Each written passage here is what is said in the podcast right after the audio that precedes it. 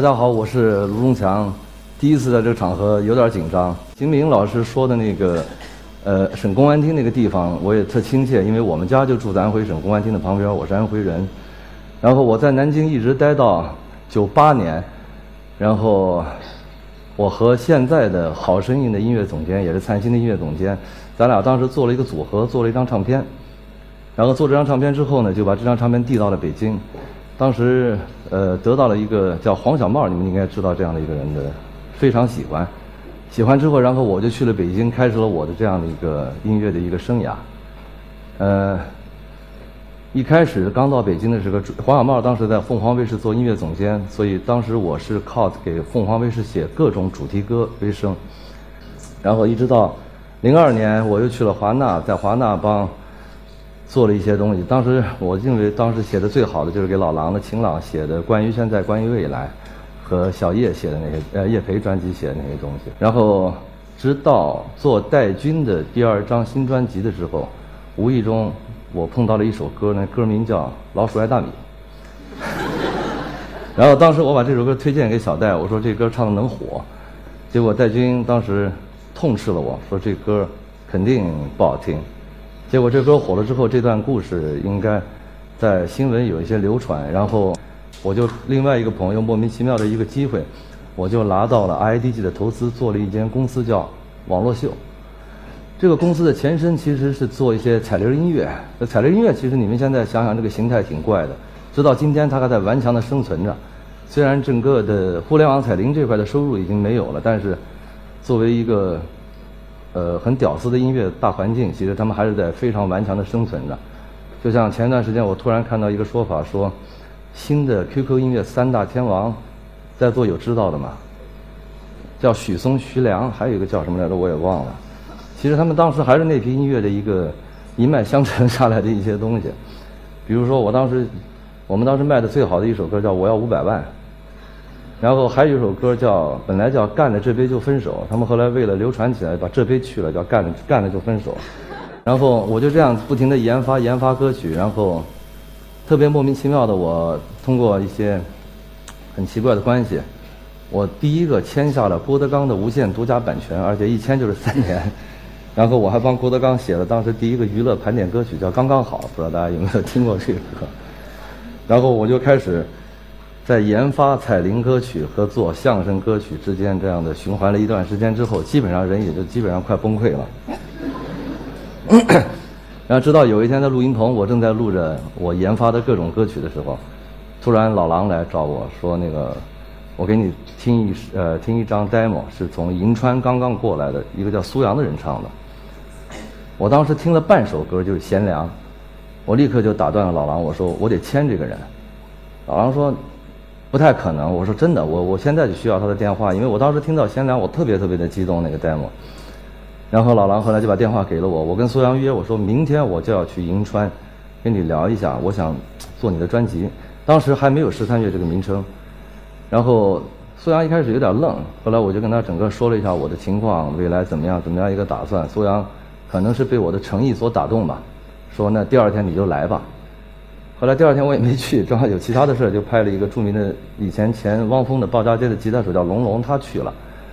去了之后就跟苏阳把一些细节该谈定的东西都谈完了，然后我们就约在北京说谈更细的细节和签约。我记得是在零六年的十一月份，当时挺冷的北京，当时公司还挺大，还还有前台，然后我们的前台突然来找我说：“罗老师来了个民工找你。”我当时就愣在那儿。我说这民工干嘛的？一进来以后，一个酷似民工的人进来说：“我是苏阳。”我说那太好，咱们就聊呗。然后聊着聊着，北京当时正好供暖，也挺热。苏阳说：“我得脱一条裤子。”他穿了一条带杠的运动裤，后来他脱了一条还是一条一样的裤子。就是特别朴实的苏阳，我们就谈下了各种合作的可能，然后就。开始了这张唱片的制作，然后苏阳的唱片做了一半的时候，突然老狼又来了，说：“哎，你把苏阳签了，你知道小丽做了一张新专辑吗？叫《这一切没有想象的那么糟》。”我说：“万小万小万小的东西，我有兴趣。”我说：“我听一下。”结果一听完，我说：“那就明天就签了呗。”结果第二天就把小丽也给签了。我记得当时第一次给苏阳、小丽发片是在零七年，在北京的星光现场，那一次挺盛况空前，而且当时苏阳的爱人来的时候特感动。关键是第二天苏阳的新专辑在银川卖的就超过了刀郎，所以这个当时 让我非常非常的激动。现在苏阳在在银川人民心目中可了不得。然后前段时间我和老狼去了银川，我们坐在出租车上，那个没人认出老狼，说我们跟苏阳是兄弟。大家说，司机说那就不要钱了，是吧？真的真的真的，苏阳包括在内蒙地区，苏阳也特别火。然后但是这个事儿我就当时挺上瘾的了，我觉得这个事儿有点有点意思。然后随即，当时跟我聊的最多的是山人，山人一直说希望来合作，但是在我一一直也没有说就就下决心来来定。后来直到有一次在《将进酒》，我看了山人的一个现场，我当时就惊了。我说：“那行吧，明天签吧，反正也是第二天签了。”然后签完山人之后，老狼又来了，说：“你把马条签了，你这事儿就成了。”因为我当时不认识马条，光听说过，如果是呃最早呃泰麦的红白蓝当中应该有马条，结果在唱片做完快发的时候，这哥们打架坐了两年牢。然后我说：“那就听听条的东西吧。”听完马条以后，我就特高兴的把马条也签了。然后签完马条之后，我突然有一天，我认为我得往商业上面去去去想点办法，所以我当时又签了一个台湾的歌手叫侯湘婷。我在签侯湘婷的过程当中，我还让她唱了一些小丽的歌呀，或者是什么样的东西。后来但是发现，可能我离商业太久远了，所以在操作真正的商业盘的时候，变得呃比较各色和比较奇怪。尤其可能跟台湾的一些曾经成名过的艺人交流起来，会有一些问题。但是我们也算是有一年比较好的合作，唱片没做出来，然后我们就非常友好的分开了。分开了之后，后来有一次因为做一个影视剧音乐的关系，我又去了成天。当时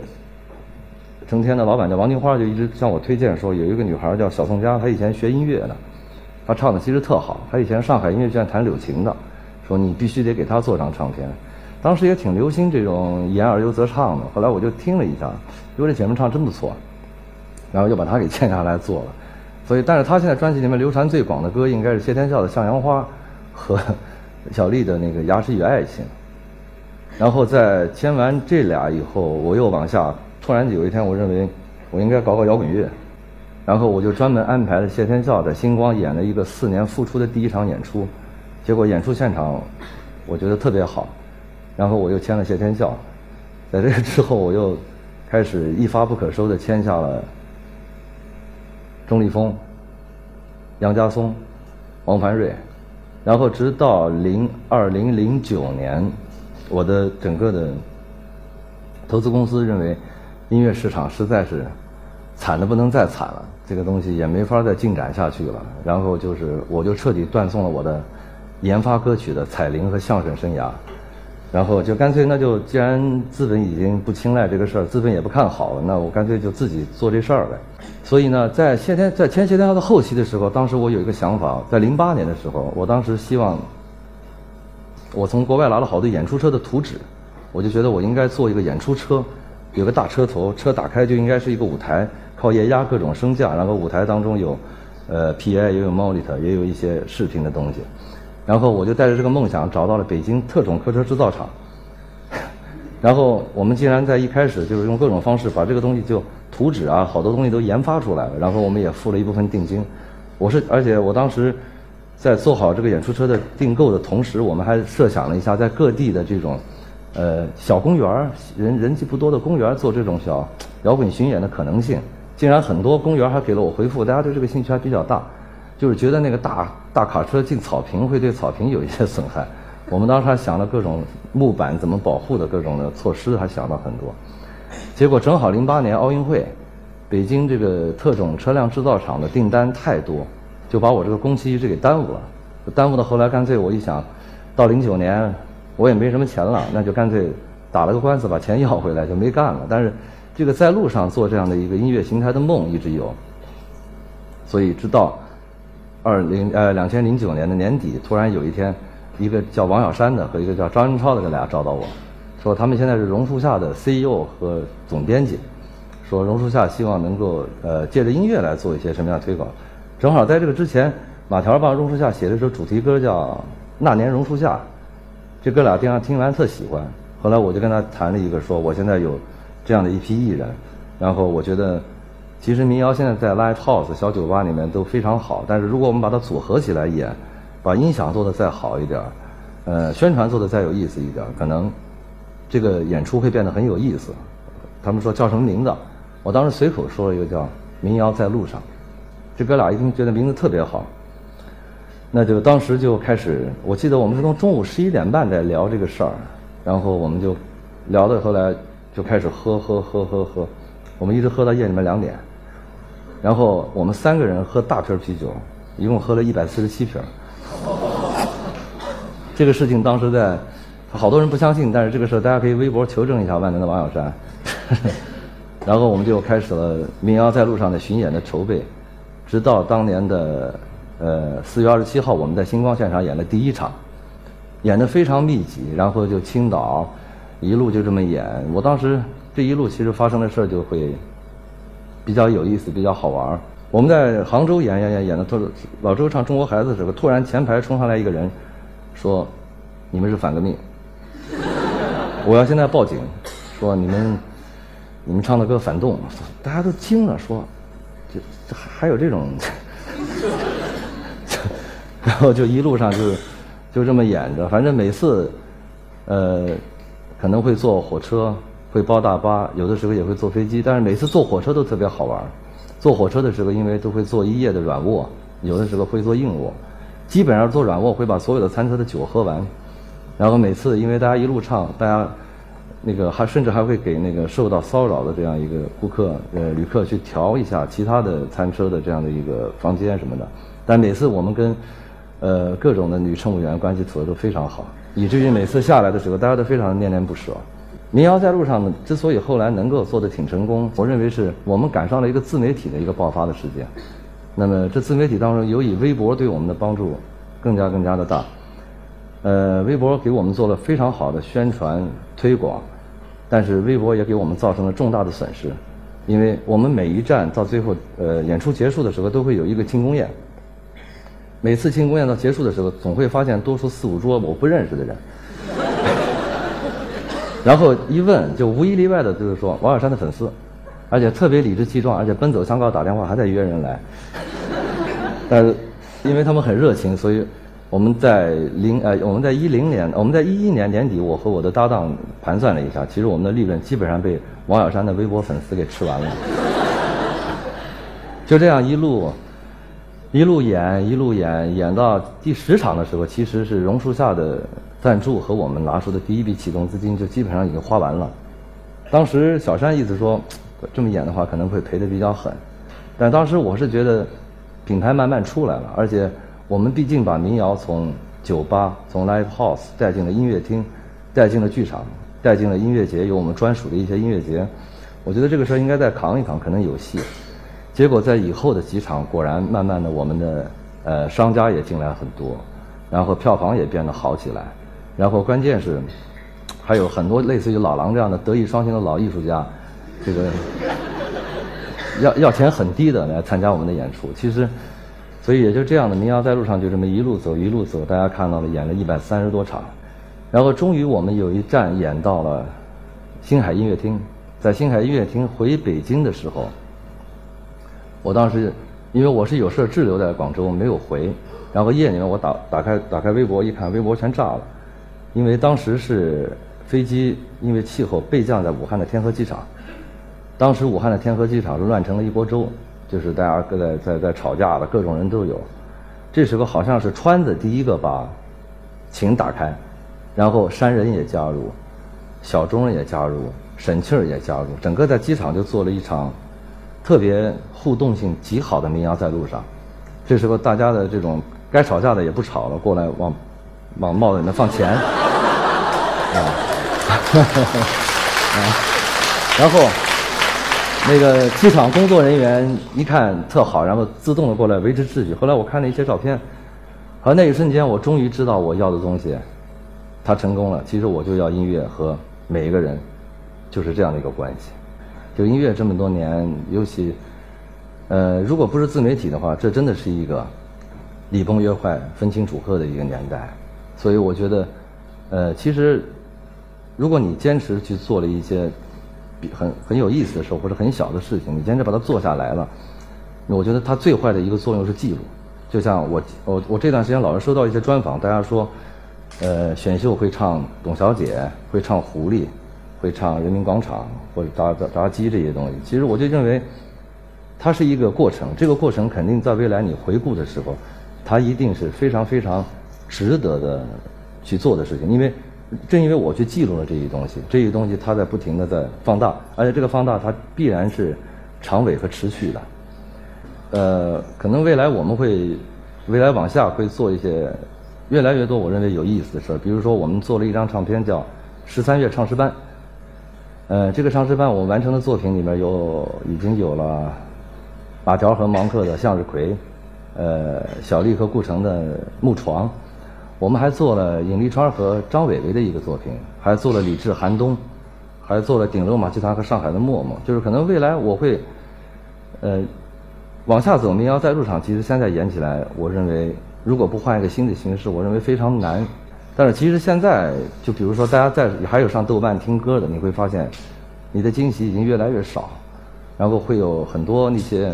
特别粗糙的小样，糙到拿一把特便宜的吉他，音也调不准，然后唱一些特别不着四六的歌，然后就会有很强的人气。但是在我开始做苏阳做小丽的那个时代，其实民谣音乐家的几大特质：第一，要有非常非常好的辨识度；第二，要有非常非常强大的体系。这个体系其实有音乐，有天分，也有后来的所有对生活一个一个一个积淀。但现在真的年轻的这一批，在我看起来越来越缺少。这也是我现在也希望把民谣在路上做的越来越拓宽的一个一个一个一个动力。所以再往下，大家再看到民谣在路上，应该有很大的一个改变。包括我们刚才也聊到，就是说，我们也我们也在做一个新的计划，叫新乐府的计划。我们会找特别好的音乐家，把各种有可能的戏曲和民歌做一些更好的一些跨界一些 mix。所以今天我还有个特别好的音乐家的朋友叫聂军，他也会过来在现场。老聂，老聂，其实我特佩服他，就是说他曾经是上海编曲最贵的一个一个一个一个一个一个技术人员，他有好的录音棚。呃，他做过很多很多，因为在我看来，他是个音乐家，因为他可以做音乐剧，他可以做电影音乐，他可以做非常好的东西。后来，当他突然发现音乐这个东西没有意思的时候，他开始卖咖喱，而且是骑自行车自己送货卖咖喱。对他这一段经历，我特别特别的佩服。我觉得可能这只有在上海一个音乐家才能够这样放松的去去生活，在北京会相反相对会比较艰难一些。其实我认为每一个讲者和民谣在路上的每一个音乐家、歌者是一样，有一些共通之处，就是你只有袒露自己，你可以把你最好的你自己放松了，你愿意去和大家交流，真实的交流，那么大家才会对你有一个很好的呼应。所以在这一点上，我认为一席的讲者和民谣在路上的歌者有很多的共通之处。呃，所以我也希望这个往下，呃，民谣在路上有更多更好的一些朋友来参与。而且我我跟严冬一直在聊，我们往下可能民谣在路上每到一个城市，我还是会带一些白吃白喝团，但是白吃白喝团里面这些人，我认为都是有一个很很好的正能量传播体系的人。我未来希望在各地和一些小学和中学的音乐老师做交流，然后因为我觉得未来孩子们听什么是很重要的，每一个老师在他的从教过程当中可能会有几千个孩子会由他们的讯息。获得自己未来在音乐的一个审美上的一个基本认知，所以我觉得，呃，就像我前两天大家在聊，就是说，呃，就是为什么中国就是呃音乐到现在为止会变得晚会，我们永远看到是就是这些人，呃，音乐听上去比较单调。后来我跟他们说了个例子，他们后来就明白了，其实我们的音乐在前几年都是一个计划经济的音乐的时间。因为我们大量的音乐的成交产生于政府的节庆和政府的一些和政府和企业共同经营的一些节庆，以及各种晚会，而这些东西其实它是没有商业竞争意识，那么它没有门票收入的压力，也没有招商收入的压力，所以真正掌握中国演出和歌手命运的，其实是各种领导的司机，因为领导没有时间，领导不会上豆瓣儿，也不会上虾米听音乐，所以他们的司机会准备很多音乐在车上听，然后领导会听，哟，小张这歌不错，这谁的？呃，司机就会说谁谁谁，然后领导就会有个印象。如果他是一个文化厅的领导或者是宣传部的领导，他在做晚会的时候，他就会主动说，哎，咱们得请谁？所以我们现在欣喜的看到了，呃，也在三令五申说晚会要少，这个连连电视台的晚会都要少做。所以在这种情况下，我认为，无论是音乐也好，还是其他各种门类艺术的细分，才有了一种可能。所以，呃，我也希望就是未来大家在听民谣在路上的时候，能够带着更好的激情，我们也会把更好的一些状态来教给大家去看。我的演讲就到这儿。